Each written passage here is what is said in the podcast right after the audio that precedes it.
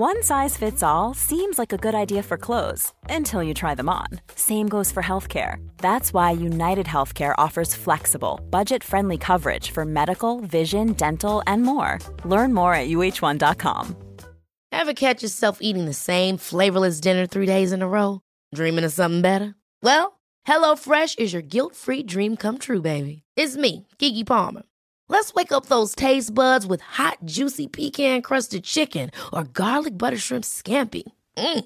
Hello Fresh. Stop dreaming of all the delicious possibilities and dig in at HelloFresh.com. Let's get this dinner party started.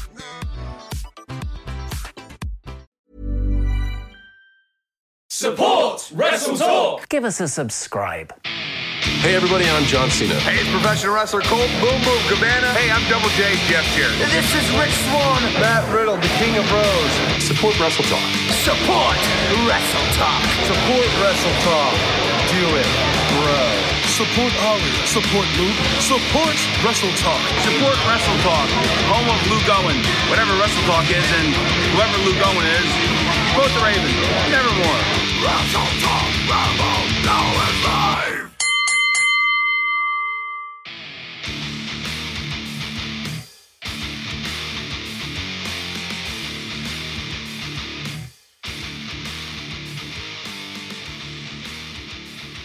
We are guaranteed a new North American champion at NXT TakeOver 30 or Triple X or whatever you're calling it, just so long as you don't Google it. Do not Google image search TakeOver Triple X. I've made that mistake already today and I can't unsee what I saw. Don't do it. I'm looking at it now. Don't do it. Yeah, definitely don't do it. Don't do it. That's Don't Adam. Blampied, who is uh, looking at unwanted porn. And My work computer as well. yeah, well, I don't, the, what these computers have seen and what they haven't seen uh, is up for What's debate. that? Oh, sorry. Anyway, yeah, Mm. don't do it.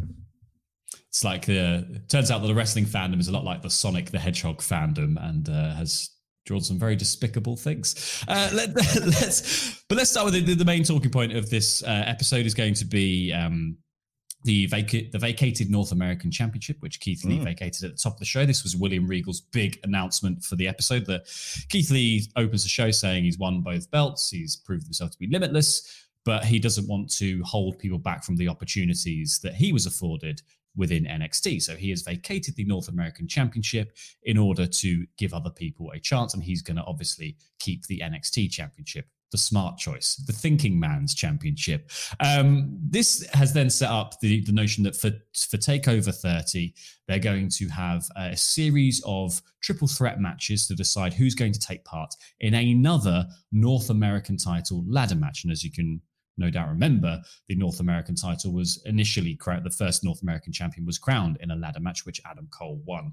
Um, which I just think is like it's it's a lovely bit of synergy. It's a it's a nice callback to like one of the most successful matches I think in NXT history. That that, that ladder match comes up so often. Laurie.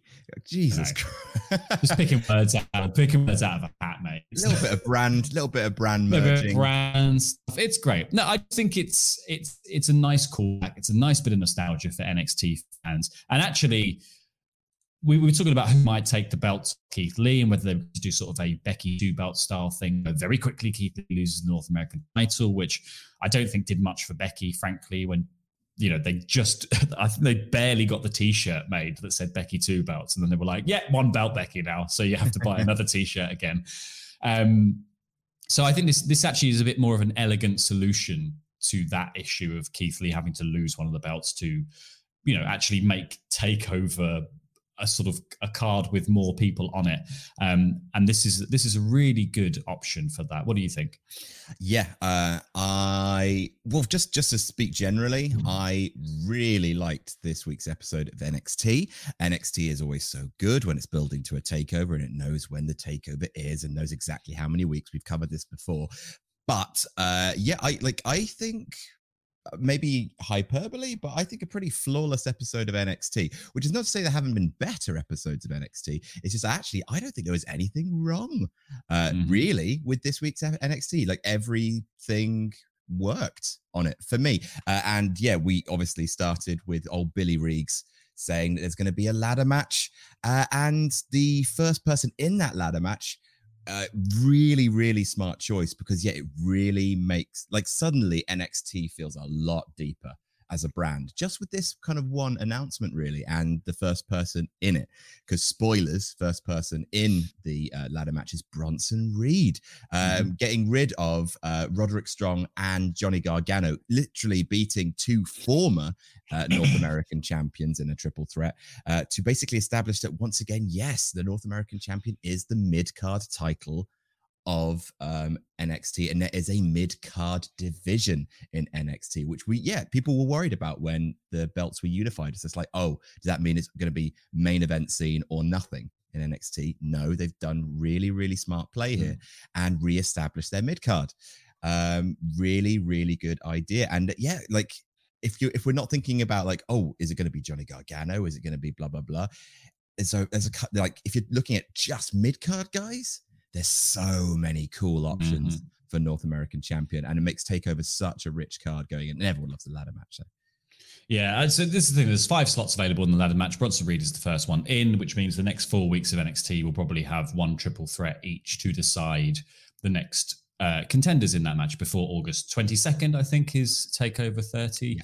Uh, Takeover Triple X. Don't Google it, whatever you do. Um, Google it. and like already this week we've been treated to this was the standout match on this show. The the, the uh, bronson reed versus johnny gargano versus uh, roderick strong was so well done. It was perfect booking i think. And it's like you know they stack the deck against reed really here by being like he's in the ring with two former north american champions who both are heels both decide very early on that beat the big boy is the uh, name of the game.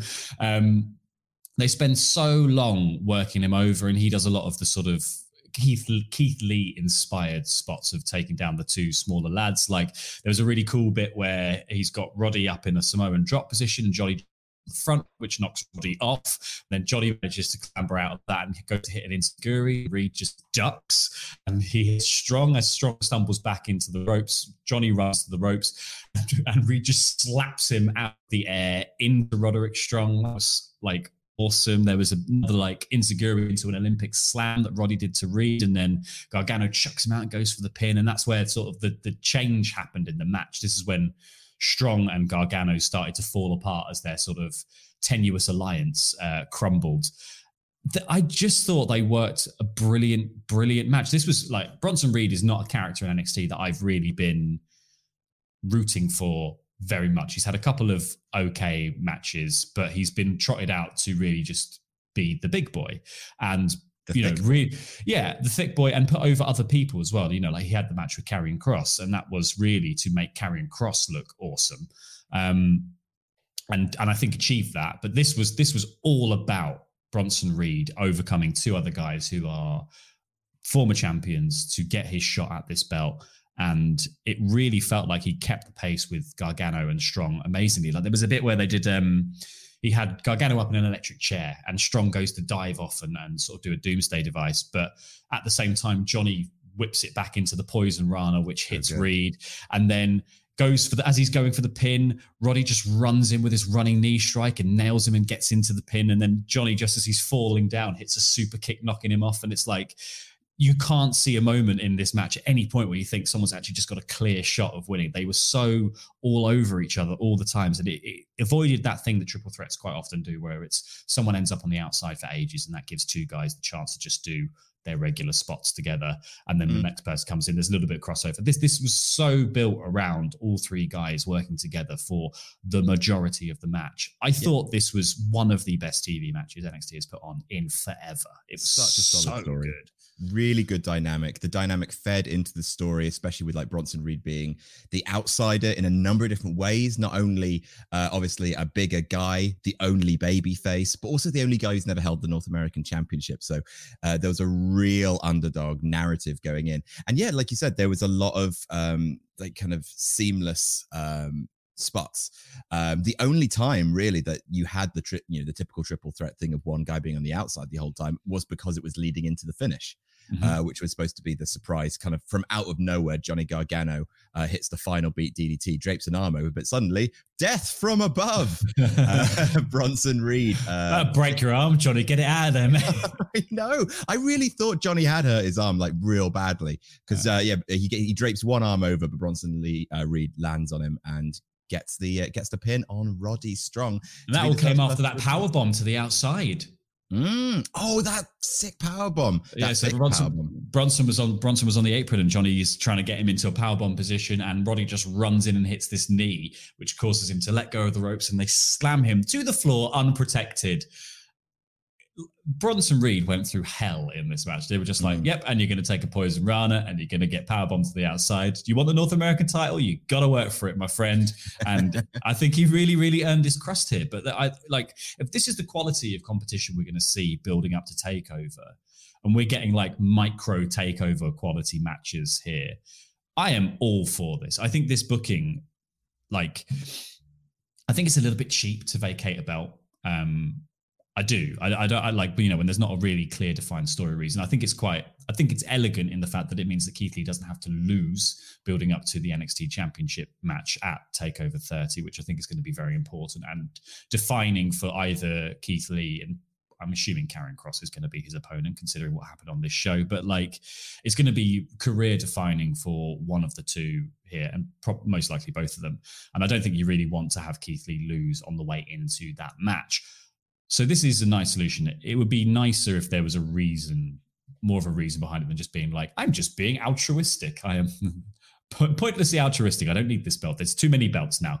Um, but I think it gives everyone something like it gives everyone something to fight for. These triple threat matches are a really good way to, like you said, make the roster look deep, which they really do have a very deep roster and so many guys not appearing in matches. And you've got you know, like to in your first match, stack it so that it is Strong and Gargano and Reed, who is the outsider by all accounts, and to dispose of Gargano and Strong and say that that's their chance up, they're done. Next week, we're getting Timothy Thatcher, uh, Finn Balor, and who's Dexter the other Lumis. one? Dexter Lumis. So we're like we're rinsing through guys who've been getting quite a lot of TV time recently, very very quickly. So it just leaves it out to like it, I'm sitting there thinking, who's going to be in these next three triple threat matches after that? Who who else is on the roster? You've got Damian Priest. I assume he's going to be in one. Killian Dain will be in one.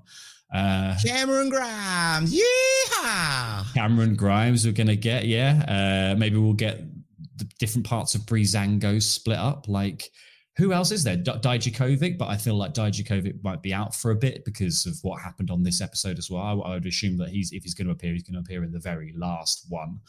Um, you know, are we going to get Adam Cole get final match in NXT? Is it going to be a surprise lead in for that final final position in the final threat? And going to be like leave it all up to you know leave it all up to suspicion who's going to be final man. And then Adam Cole comes out, and Adam Cole gets to if we're talking about synergy and brands and stuff like that, Adam Cole won that first North American title ladder match. I think it would be quite poetic to have him come back for that, uh, his final match in NXT, be sort of on par with the match that really defined the beginning of his career in NXT. Um, so that'd be quite nice. Who, who do you think? Who would you like to see as your ideal field for the ladder match at Takeover? I mean, just want to say first off, like good booking uh, NXT this week. Um, booking uh, both uh, Dexter Lumis and Timothy Thatcher to go over and then be at the end of the show being just like, oh, by the way, you got those two lads and Finn Balor next week. It's just like, very nice. It just gives mm-hmm. the whole show like an element of like, oh, it, it was all by design. Um, yeah, like you, yes, you've got you've got so many. I, I think Damian Priest should definitely be in the ladder match because uh, mm-hmm. I think he can definitely cause some carnage. I think Dominic Dominic Dijakovic would be nice. I feel like it might cheapen what happened at the end of the show if we see him again. I think he might mm-hmm. he should probably be done now, maybe. Um It might be an elegant I- way to write him off TV if they're talking about moving. You know, he was meant to go up to Raw and SmackDown, and apparently did, but then because they didn't, because of lockdown, they just went, ah, he's back in NXT now. So you know, there was all those rumors going around. Mm. I would like to see um, Finn Balor. I think Finn Balor would be really, really great. And I wish he could compete because I think this would be a really good time to elevate Kyle O'Reilly. Like a Mm. really good time. Uh, I mean, Bobby Fish, I guess, could could be one, but uh, he, I'm just desperate for Kyle O'Reilly to kind of get something of a kind of a little bit of a single spotlight. Um, I think Finn Balor should be in it, yeah, just to kind of give it that that one clear star who shouldn't get the belt, but is there to make everyone else feel more important. Um, so who's is that five? So yeah, Bronson Reed, maybe Santos Escobar would be fun, just to kind of like try and do the double, the double champ tease, and then maybe Drake Maverick can cost him, like come back and uh, you know do some damage to finally get some comeuppance. Yeah, that'd be quite Um, elegant. I think they're building to a Santos swerve though, from the looks of it. If they're going to do a takeover match, that seems like quite. That seems like a very Yeah. nice option. Or unless they're going to sort of get that out of the way quite quickly next week and then build to Maverick uh, Escobar. But I still think that's too early to do Maverick Escobar. Um, we need more time, more Drake ill-advised beatdowns, Mm. rushing into traffic. Drake Maverick ever. Oney Lorcan would be a, good, a nice shout. Mm, Oney Lorcan Mhm. would be a really good shout. Yeah, I, it's it would be interesting to see how they sort of fill this out because I don't want them to get like, you know, into week five and we've already had Balor, we've already had Gargano, we've already had X Y Z, and they're going to go, okay, well now uh, it's uh, uh, Denzel Dejournette and uh, what's his face, Leon Ruff versus one big guy who's going to beat them very easily. Like, I wonder if Ciampa will come back for this. Uh, Ciampa North American title is something he hasn't done. It's a good means to an end for him if they're sort of they're at a bit of a loose end with Ciampa. It seems like um, you know he put up all that stuff we discussed last week where he was saying you know it seems like creative has nothing for you and that's you know maybe a voice in his head saying that and maybe that's the, a bit of the truth like he definitely has kind of achieved most things in NXT that there are to achieve but the North American Championship is not one of them Mm. and you know maybe he maybe if he can't have Goldie back maybe he would settle for Crimson or Ooh, like I don't know. whatever. Should should he be settling for anything less than Goldie? Like Goldie's his one true love. Yeah, well, I wonder. I wonder if he uses that as a stepping stone to be like, you know, can I? Maybe they could do a X Division Championship style thing with the North American title, where Ciampa says, "Look, I'll trade this in for a shot at the North American Championship. I will relinquish this belt. I want to do loads of vacations in a row. I think that'd be quite nice, novel kind of trick. It's like I want, I've gone through this hell to win this belt, I don't even want it. I just want a shot at that guy. If it's Karrion Kross holding the belt at the come take that that's even more relevant to that trade for Ciampa. Um, because I do think if if Karrion Kross is the next NXT champion, then I think Ciampa beating him to win his belt back at WrestleMania takeover would be amazing. That is the story that I would tell.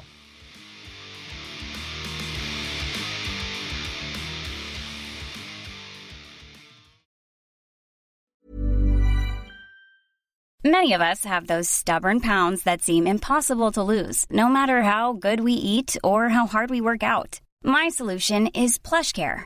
PlushCare is a leading telehealth provider with doctors who are there for you day and night to partner with you in your weight loss journey. They can prescribe FDA-approved weight loss medications like Wegovy and Zepbound for those who qualify.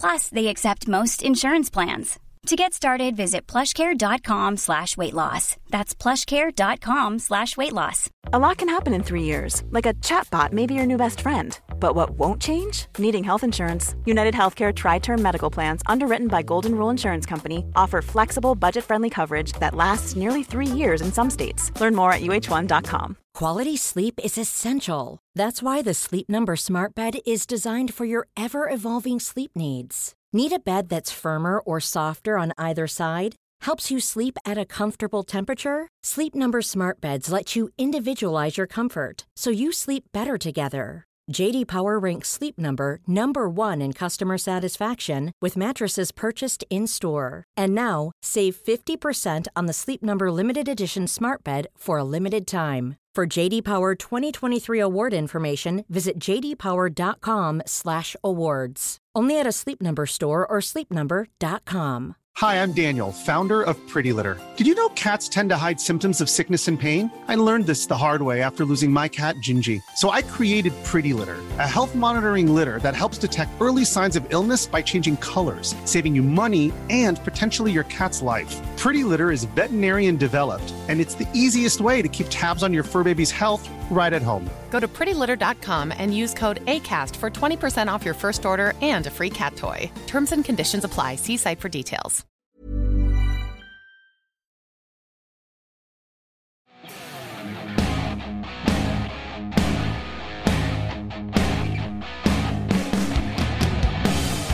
Do you like wrestling? Do you like improv? Do you like role playing games? And you'll love No Rolls Barred, presented by the Wrestle Talk Podcast Network. Six players come together to create a fictional wrestling promotion, roll dice, and create the kind of insanity that real companies can only dream of creating. Can Tony the Milkman survive the twilight of his career and still find time to care for his wrestling son? Can the Denimatrix overcome the vicious Apex and achieve total denimation? Can brothers Golden Joe and Silver Bro coexist? As a tag team before they combust. Find out now with the wrestling show that everyone's talking about. No Rolls Barred is available wherever you get your podcasts and only presented on the Wrestle Talk Podcast Network. Um, let's go through the rest of the show though, because I think like there, there was so much to like about this week's NXT. That the um, continuing story around the North American Championship is just one part of what was a brilliant show. So it started with Keith Lee relinquishing the title. Then we got Dexter Lumis versus Killian Dain. I feel a little bit sorry for Killian Dain, who feels. Mm.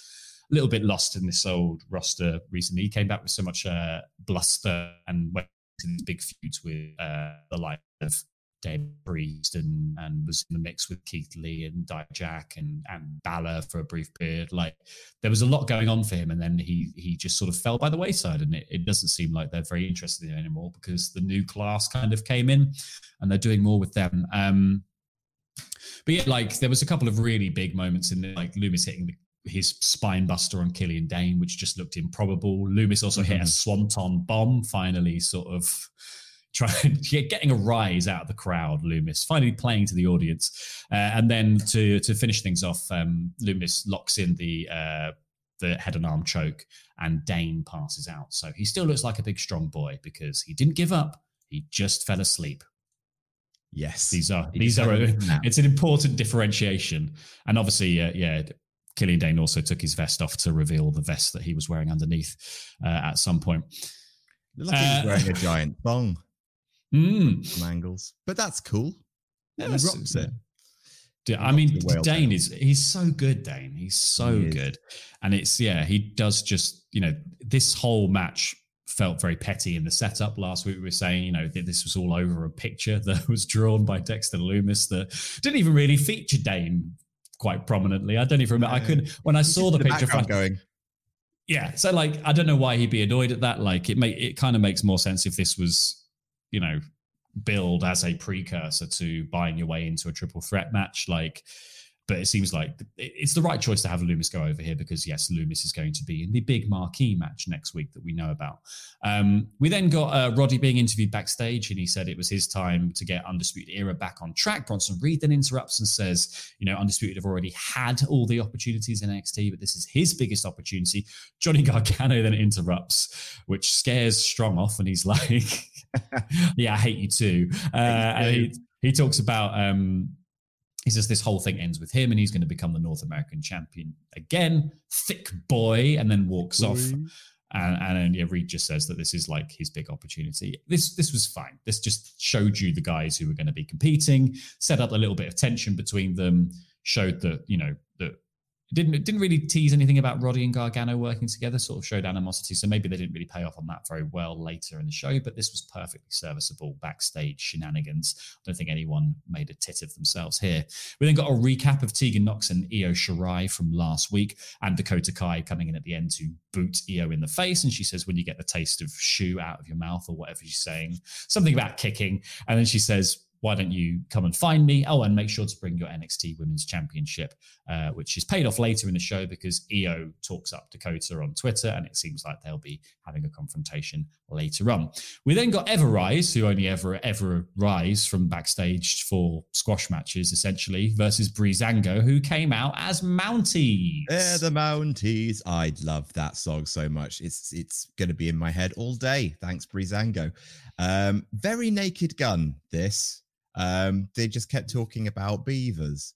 Mm-hmm. Um, incl- like Beth Phoenix was just like saying, so Breezango said that, oh, actually, the beaver is a national symbol of Canada and that all beavers should be treated tenderly. And I just was, you know, it made me think fondly of good old dead Leslie Nielsen. just like uh, he would, he would have loved this. Um, His legacy. It, like it, it's, it's fine. It was good fun. That's the thing. Like it's ever rise no one cares. Like mm. if they get killed, um, you got to see the Mountie splash or the Mountie drop or whatever it's called. That was a lot of fun.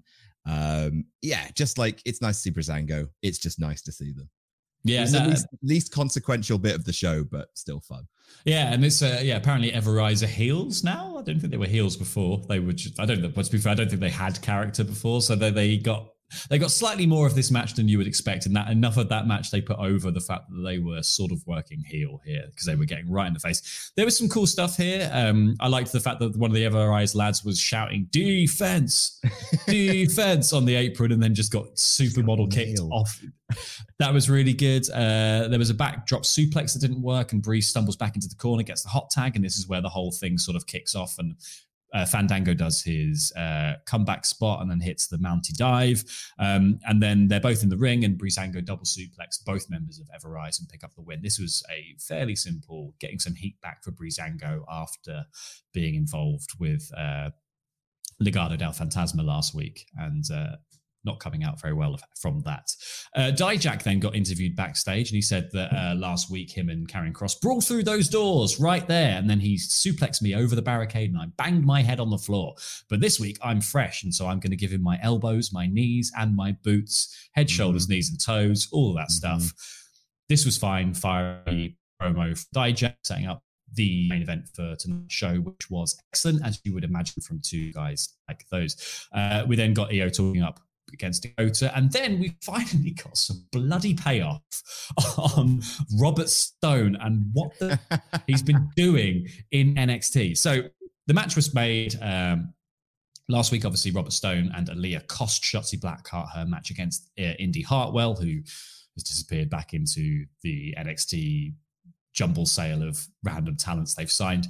Um, Stone comes out with a big boot on and is uh, hanging around on the steps. Shotzi runs out and her tank hits the steps as she normally does, but that knocks Robert Stone off. So there's a bit of a tease of like the animosity between them there.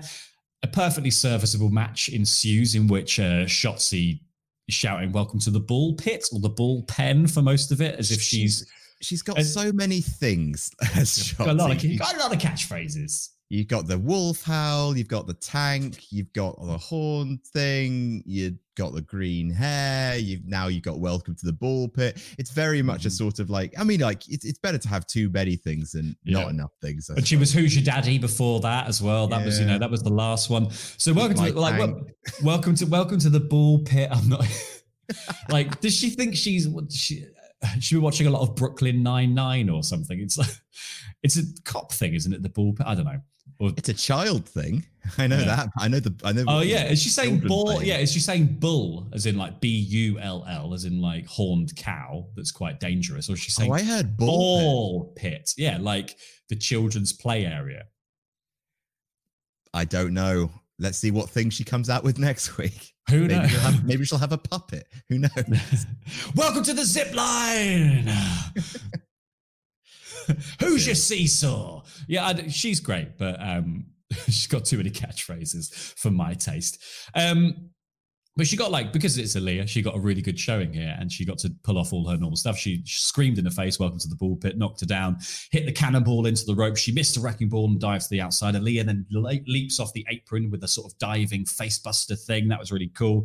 Shotzi hits her wicked switchblade kick at some point in the match and hits a big backdrop driver. That was really awesome. Um, Aliyah tried to roll her up in the corner. put her feet on the ropes, got caught out. That's when Stone then got up on the apron and got kicked off by Shotzi, ends up crying on the outside. And that's when Shotzi goes up and hits her huge senton to win the match. After the match, though, this is where things get interesting because this was this felt like every other Robert Stone mm. match up until this point. It's like, isn't it funny how his leg hurts because he got run over in a vehicle by somebody? And then Shotzi decides that she's going to run over his other leg, his good leg with the tank. Um, Total face baby face move, man. Massive baby face move. It's great to see people who didn't ask for anything get their ankles shredded by a tank. Um, but in the process of driving over his legs with the tank, she gets out and she's sort of screaming in his face, and he's asking Aliyah to help him up. Martinez runs out and just kicks Shotzi in the face to knock her off, and then just walks off to the back like. So she's just decided to help out Robert Stone here. We then saw later in the episode, and we'll go over it now. Um, they're backstage, kind of, I'm assuming, icing his ankle quite seriously, both of them. Uh, and Mercedes comes up to, to Robert Stone and says, Look, I'm looking for someone who's going to handle all the rubbish stuff that I don't want to do, which is, you know, the booking of the matches and the talking to people and all of that kind of stuff. I, I get it. do the bit. I want to do the bit that I'm good at, which is the yeah. fighting. Makes perfect sense. I mean, Robert Stone did manage to get Killian Dain that match against Dexter Lumis. so he has a proven track record of being able to book matches it's this this is it. Like Robert Stone actually might be one of the better managers in NXT. I think he's also the only manager. Yes, currently. Uh, well, NXT. I mean, like you've got the Malcolm Bivens, but after the whole Indus Sher spoiling the uh, the double champion uh, thing, uh, I don't think you, I don't think you're going to see Indus Sher for a little bit. I think they're in they're in timeout. They did a boo boo. Yeah. Yes, yeah, that's. I mean, that is preposterously dumb, isn't it? But mm. we'll move on. Um, so this this kind of this this I think this pays off really well, and I, I think they're going to do. I imagine they would do friction between Mercedes and Aliyah because Aliyah quite liked being the only member of the Robert Stone brand. I imagine she's going to get booted out. The biggest star quickly. in the Robert Stone. yeah, brand. exactly. Um, I imagine they'll kick her out quite quickly, and then Mercedes can kind of just be Robert Stone's only project. Um, I think the pairing's really good as well. Like I, I, think Mercedes Martinez is great. I think giving her a manager sets her apart from Shayna Baszler as well. And I think mm, those those com- you know the lazy comparisons that people will make, me myself included, that does actually give her something else about her, and it, and it does make her more of a prize fighter style character. Um, I think I think this could be really fortuitous for both um, Mercedes and for Robert Stone. I think Ali is going to come off worst in all of this, but um, it's nice yeah. to see it actually pay off. Like it's nice to see. I, have not been we've not been hot on the Robert Stone stuff. I don't really think it's been that funny. Um, I actually just feel sorry for the guy, both the the man behind the character and the character most weeks. So it's nice to see Mercedes join, and I'm hoping that that actually gives him purpose and and starts to straighten out the edges of this character and make him a really serious mouthpiece for someone who is surely going to be one of the top stars of the women's division going forward because she's yeah. so good. Um, so yeah, I'm really excited for this. I get kind of like like original run Paul Heyman and Brock Lesnar vibes from this which I which I I'm totally down for. Robert Stone has been a mostly comedic character, but the guy can really talk. Um, and I think yeah, it just makes sense from a kayfabe perspective. Just like being a, being like I, I just want to train and fight and hurt people, and you can handle you know the admin I get mm-hmm. that. I wish I had a Robert Stone to handle my admin.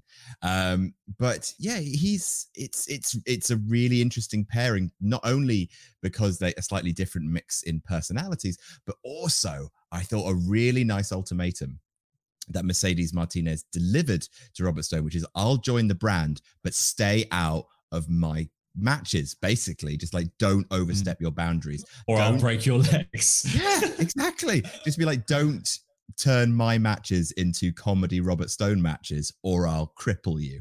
I was just like, mm. that's really fun. Because, like, yeah, can Robert Stone resist getting involved uh, in mm. his clients' matches? Uh, I think that's a really interesting little push pull. Well, again, whilst Aliyah is sort of like the younger child that is is yeah. kind of like left out in the cold.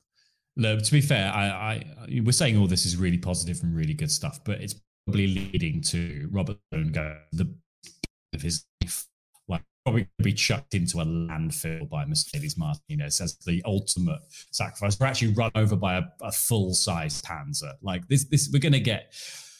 This is probably just the setup to a more elaborate joke that NXT is going to do. Like, I, I'm not confident in this, but I, I hope that they turn Robert Stone and the brand itself semi serious and really give it time to shine through.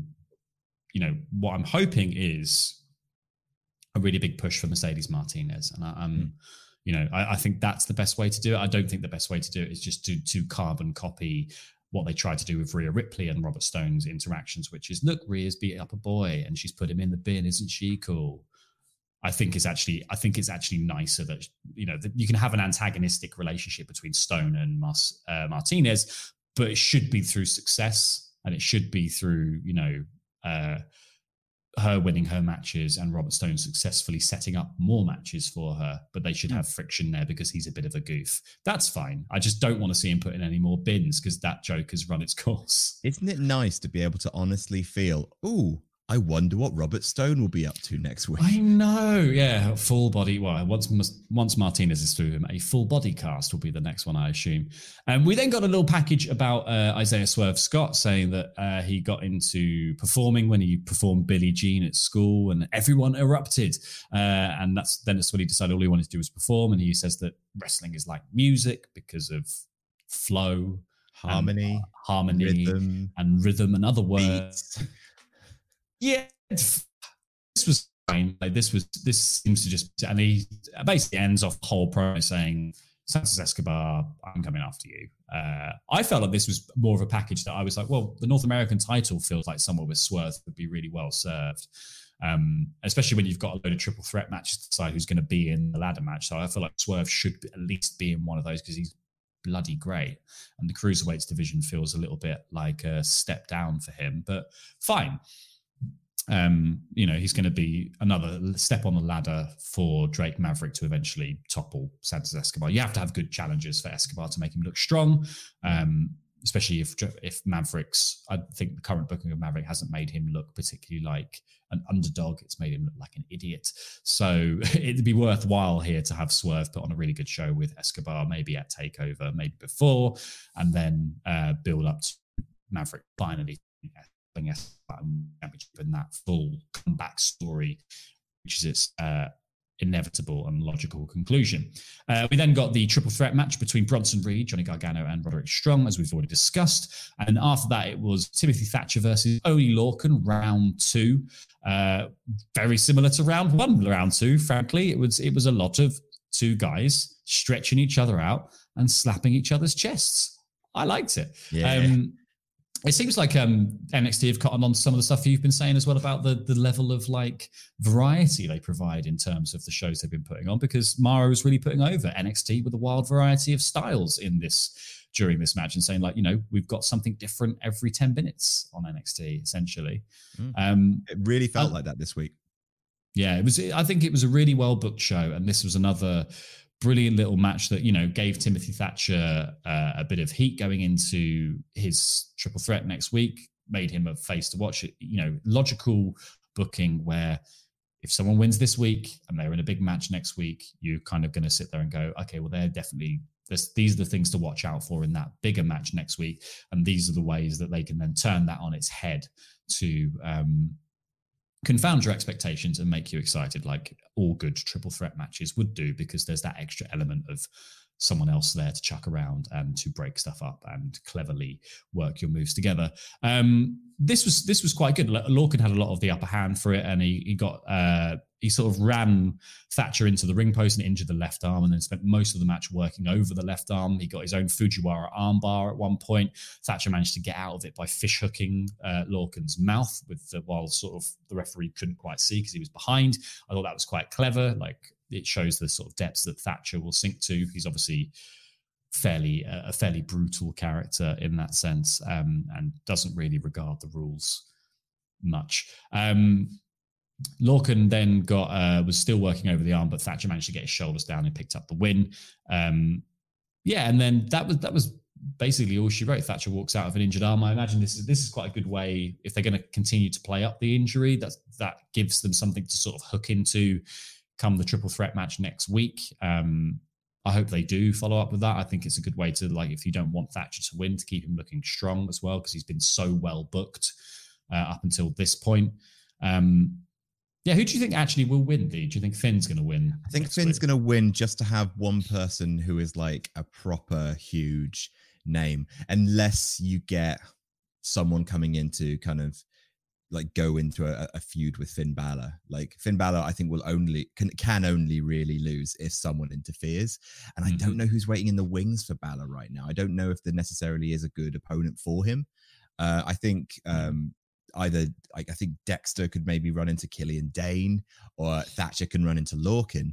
Uh, I think you know it's possible we may get a little bit of a schmozzy finish, but for me, Finn Balor makes sense as a kind of like you want like just from the practical standpoint when you are booking uh the match from an agenting perspective you want at least one really solid ring general uh in the middle of everything uh, who's like so versed uh, and in like in loads of matches with loads of moving parts. Uh, Finn's been in a bunch of Money in the Bank ladder matches. He like I think the guy can hold stuff together. Uh, and yeah, like I said, I think his presence would elevate everyone. So I would be I wouldn't be upset if Finn didn't win because, uh, like I said, Dexter Lumis and Timothy Thatcher, like it's a mid card title, and both those guys mm-hmm. would do great stuff with it, especially Thatcher. Just like the idea of like I can beat you in a million different ways, try and take the title from me.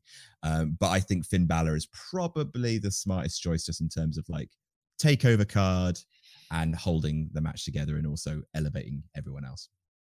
Yeah, I, th- I think Thatcher and uh, Lumis have also had quite like not clear stories, but they've had stories in NXT that are still developing. Like, you know, they they've obviously swerved where Lumis's uh, interests were going a couple of times because of various other factors. Uh, we won't necessarily go into here. Like, he still seems to have a, a defined sort of set of um, interests that were, have never really been about titles, seemingly.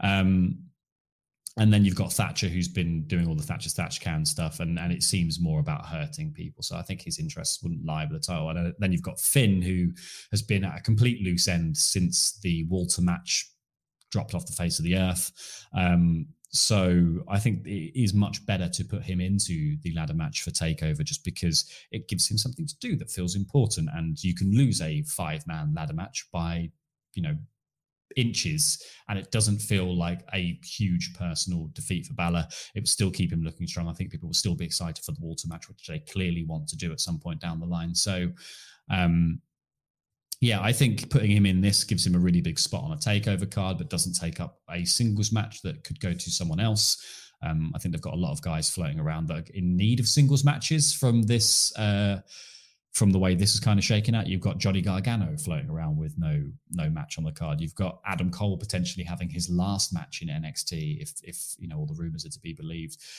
There's there's so many people who are going to need a little bit of a single showcase if they're not going to be in the ladders mat in the ladder match, and I don't think Finn necessarily needs to have a singles match. I think he he would work better in that ring general role. Um, we then, so from the Thatcher and Lorcan match, we saw uh, Robert Stone backstage being annoyed by his ankle and signing Mercedes Martinez. We then got Finn talking about opportunities, saying that he doesn't he um, despite the fact that uh, Keith Lee is too scared to defend his title, mm-hmm. he he doesn't need charity, but he will take advantage of the fact that he's not man enough to defend the title. Um, and then sort of says that he's going to be facing Lumis and Thatcher next week, and he says your push just hit the ceiling to close. Oh, Obviously, what, what, an insider term! Oh, yeah, I'm so excited. this is it. He's he's working his own game. That's it. He's he's doing his own thing, cutting his own path through NXT. Adam. uh, I, I still I like the Finn Balor promos. I think um I think the heel turn has been fantastic for him, and I just think I'm I'm excited to see where he ends up. Like he he has obviously also talked up the North American title before uh, as being within his realm of interest. Like he after the Walter thing went away, he did start sort of gunning for Keith Lee, but that was a bit of a swerve on the way somewhere else. So um, I can imagine them putting the title on him for sure. Uh, that I think him at the top of that division might be quite a good little thing to do before Walter eventually sort of gets back on the table at some point down the line. Uh, we then got the main event, which was Karrion Kross versus Dominik Dijakovic, and this was blooming awesome. So this was mm. this was the whole point of this match was the fact that it was sort of this Dijak was the one taking Karrion Kross to his not his limit, but he was testing Karrion Kross in a way that Kross has not been tested in NXT so far. Not even Ciampa got this much offense in against Karrion Kross. Um, you know, quite early on in the match, Dijak goes to hit Feast Your Eyes and narrowly misses. He hits this big right arm off the back of that that knocks Kross out of the ring. There's a really cool moment where Kross like winds up for a punch on uh, Dijak against the barricades and misses and just nails the barricade like it's Didn't nothing. Sell it as well, just like yeah, fine. just walks off. Really cool. Um, and then it's sort of all turned around because uh, Dijak had him in the ring, whips him into the corner, runs in and gets blocked with the knees. Um, he does this huge two step head kick and then hits a DDT and then a Doomsday Saito. Um, Dijak fights back a little bit, hits time to fly, does the sit out choke slam, gets a two. But uh, oh yeah, so then they end up fighting to the outside, and this is the really, this is like this was the brutal head turning moment in this match was they fight to the outside, and somehow Kross ends up sort of putting his foot on Dijak's neck. Um, outside by the ring steps. And he pushes his head behind the ring steps. And you imagine between the ring steps and the uh the post. And then just walks back and just stomps it into his face. Mm. And Dijak is as you can see he's just lying there completely limp the referee hops out and is like trying to check if he's okay Dijak is we we assume is weakly saying he's okay to carry on and Kross goes back into the ring on the referee's demand. The referee's like, get back into the ring. And referee starts counting out Dijak. And Kross stands there for like a couple of seconds and goes, well, I don't want to count out victory. Goes out and gets Dijak, lumps him back into the ring, and then just full body mounts him and starts raining down these huge forearms onto his throat and onto his face and the whole time, Dijak's going, No, I'm not giving up. I'm not giving up. This causes Keith Lee to come out, and Keith Lee is like on the on the outside, like considering getting on the apron and getting into the ring. And Dijak rolls over to him after telling the referee, No, I'm not giving up. And he rolls over to Keith Lee and says, No, Keith, this is on me. Mm. Uh, you know, I, I I want this. Basically, is what he's saying. You know, he just refuses to quit in this match and Kross grabs him from like the head and and hits him down, gives him this one big forearm really hard, and then picks him up and holds him sort of up to Keith Lee and says, "Are you watching? Look at him, Keith," and hits the and puts him in the Kross Jacket and just holds it until the referee has to chuck the match out. This was so horrible to watch. This mm. really, really gripping uh, booking and what an amazing finish to the match. It made Kross look like a million bucks. It made Dijak look uh, like really played up that relationship between Dijak and Keith Lee. Um, adds into the story that they're telling between Kross and Keith Lee really, really well as well. And the, the, the notion that I th- like Kross is something that Keith Lee's never come up against in his run through NXT. You know, Keith Lee's stratospheric rise has been all about fist bumping Roman Reigns and uh, pouncing people improbably over stuff. And even the matches against Dominik Dijakovic were even in the sense that, like, these are two guys who can match each other on every level. And Kross has just destroyed the guy who's got the closest to being on Keith Lee's level. He's absolutely murdered him and now Keith Lee has to watch. It's so compelling. It's brilliant, mm. brilliant stuff. Um, and so yeah, the, the match ends and Keith Lee rolls in the ring to sort of back Kross down, but Kross like steps back into the corner, doesn't leave the ring. He just stands and stares at Keith, who's uh, running down Jack. I, I just thought this was incredible. This was just amazing booking. Yeah.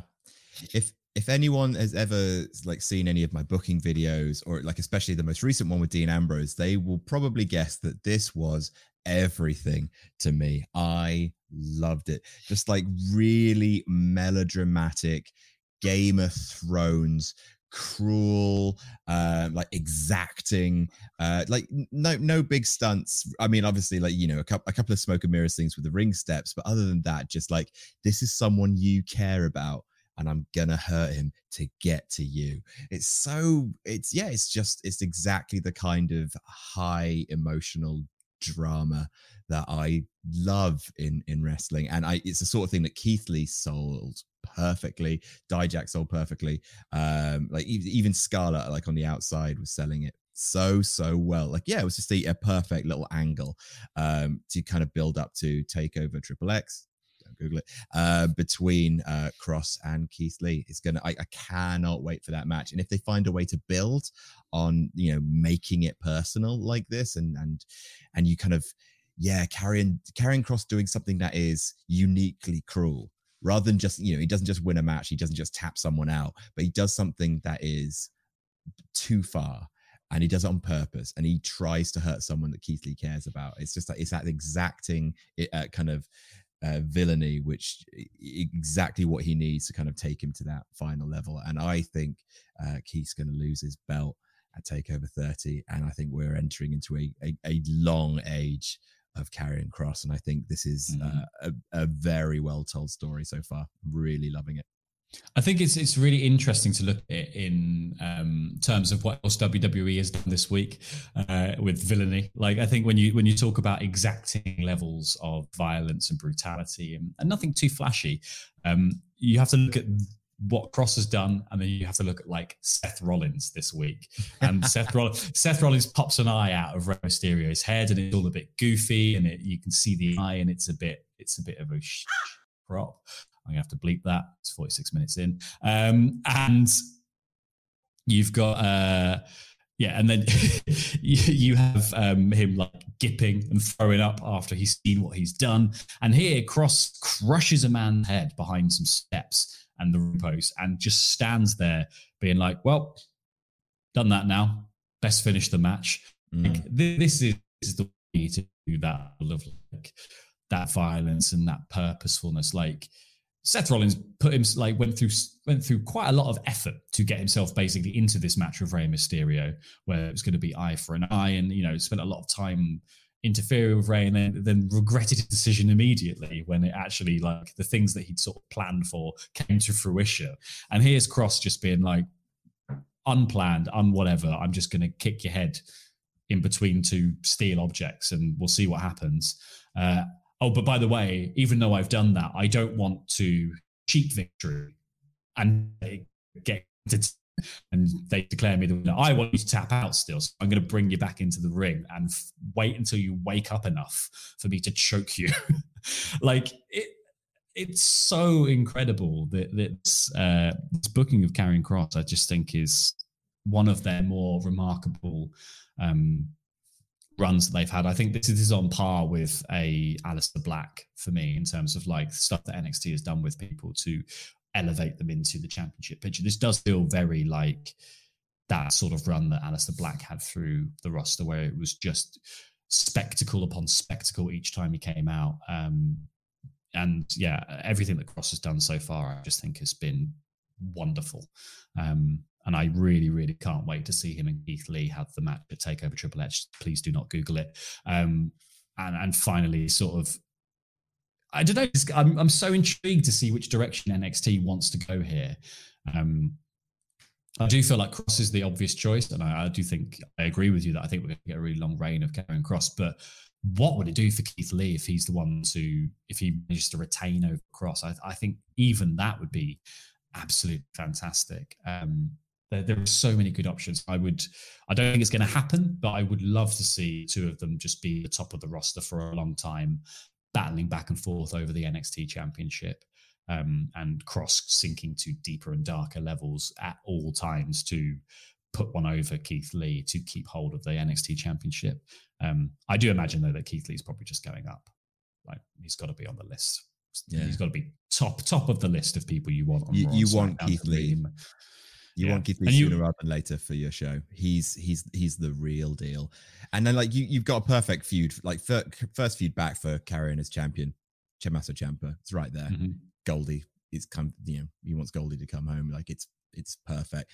Uh, I, I I don't get me wrong. Like yeah, what it would do to Keith Lee, but he's all you know he's been double champion. He's he's he's good he's good enough. Mm-hmm. I think mm-hmm. it's time for him to earn a lot and a lot of money on the main roster. Oh yeah, and they love, and you know what? They love that transitional one evening that they have. They have they have one sort of Sunday afternoon, and then they appear on uh, the next pay per view on WWE, or they appear on the Raw afterwards, and that loss is suddenly magically forgotten, and they're they're you know they're a brand new person, uh, a clean slate they get. Um, so yeah, I think I think it'll be really interesting to see what happens coming out of Takeover Triple X. Please don't Google it, um, because I I just think like like you said earlier, like right at the beginning of the podcast, we said like NXT on the road to a takeover is the best NXT TV you're going to get, and this week proved it because it wasn't like there were a couple of really standout moments. I think some of the other matches were perfectly serviceable matches in terms of like how they were booked and what they were booked to be, but because it was all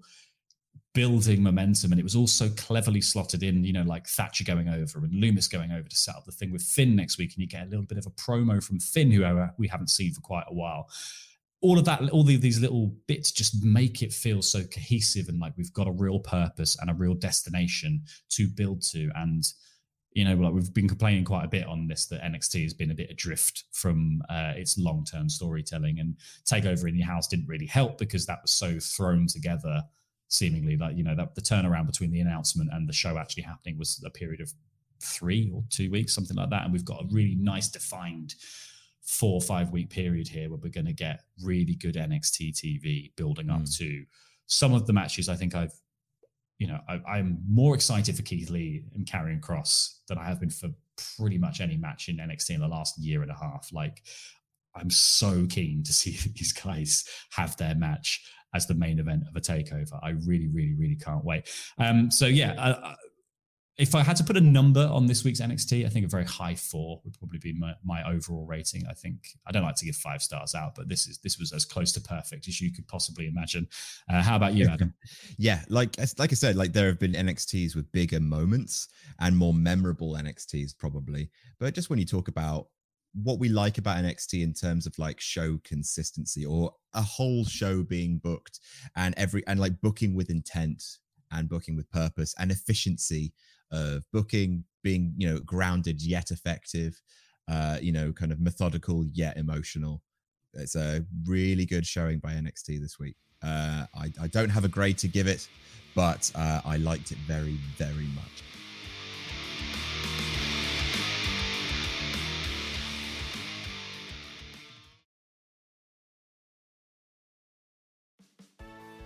Do you like quizzes? Do you like wrestling? Do you like watching self professed experts in their fields being exposed as dangerous frauds? Then you'll love Quizzlemania, brought to you by Parts Fun Known, the team behind acclaimed wrestling RPG No Rolls Barred. Join us every week as four wrestling pundits pit their knowledge against each other in a cerebral wrangle for prizes, glory, and a bit of good old fashioned escapism. Enjoy the videos live every Wednesday on Parts Fun Known's YouTube channel or subscribe right now to have them beamed straight to your mobile device. Quizlemania, it's the showcase of the Immorons.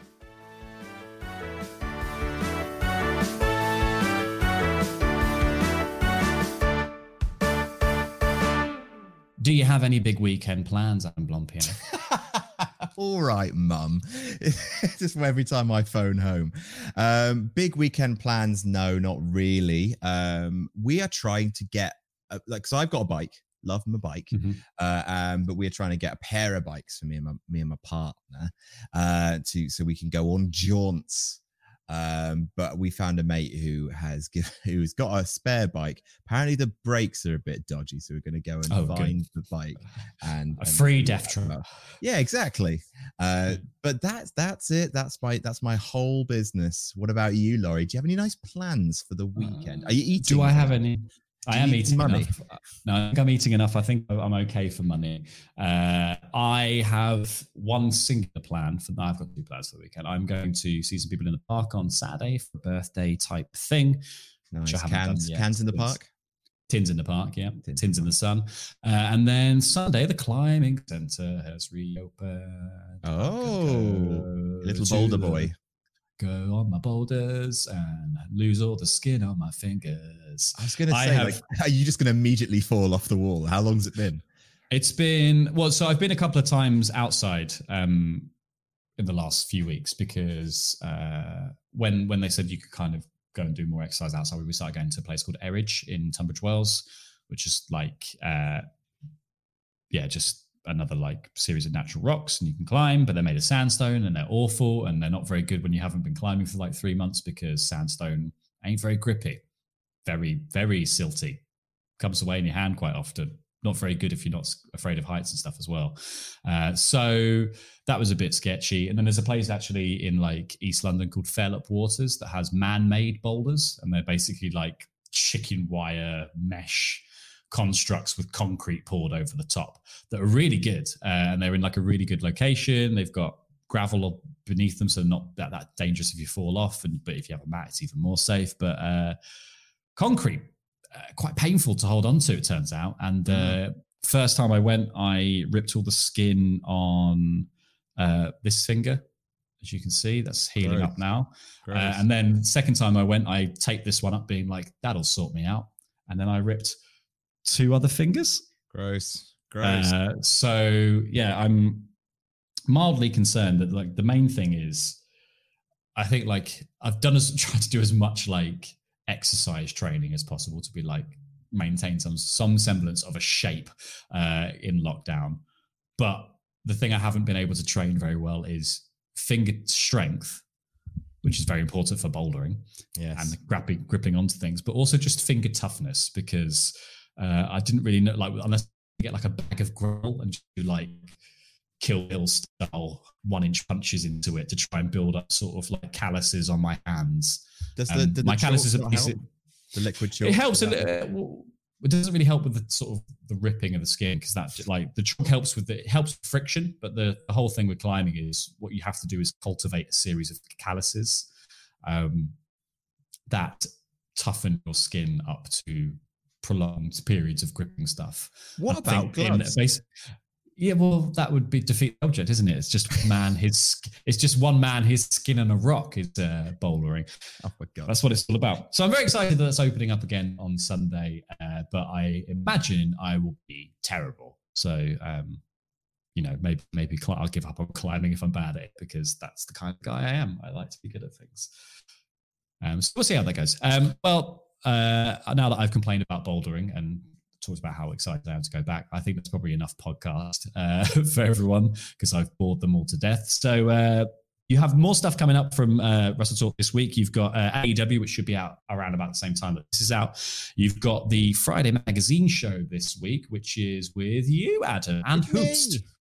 Uh, a guest host uh, is Alex, Queen of the Ring.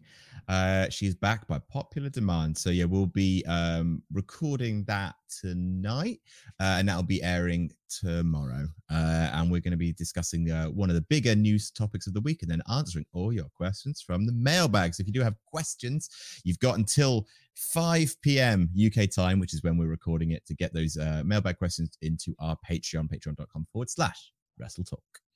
That's good because that's irrelevant because this goes out at seven. So that is a wasted Never plug. Mind. This Never mind. Forget it. You missed your chance. You weren't listening. You weren't paying attention. You'd have been looking at Twitter. But um, Saturday, Saturday you're going to have uh, SmackDown with Pete and Andy as well, and then we're back on the trail on Tuesday with Raw, etc. Because there ain't no pay per views this week. Um, so, well, thanks very much for listening. Goodbye.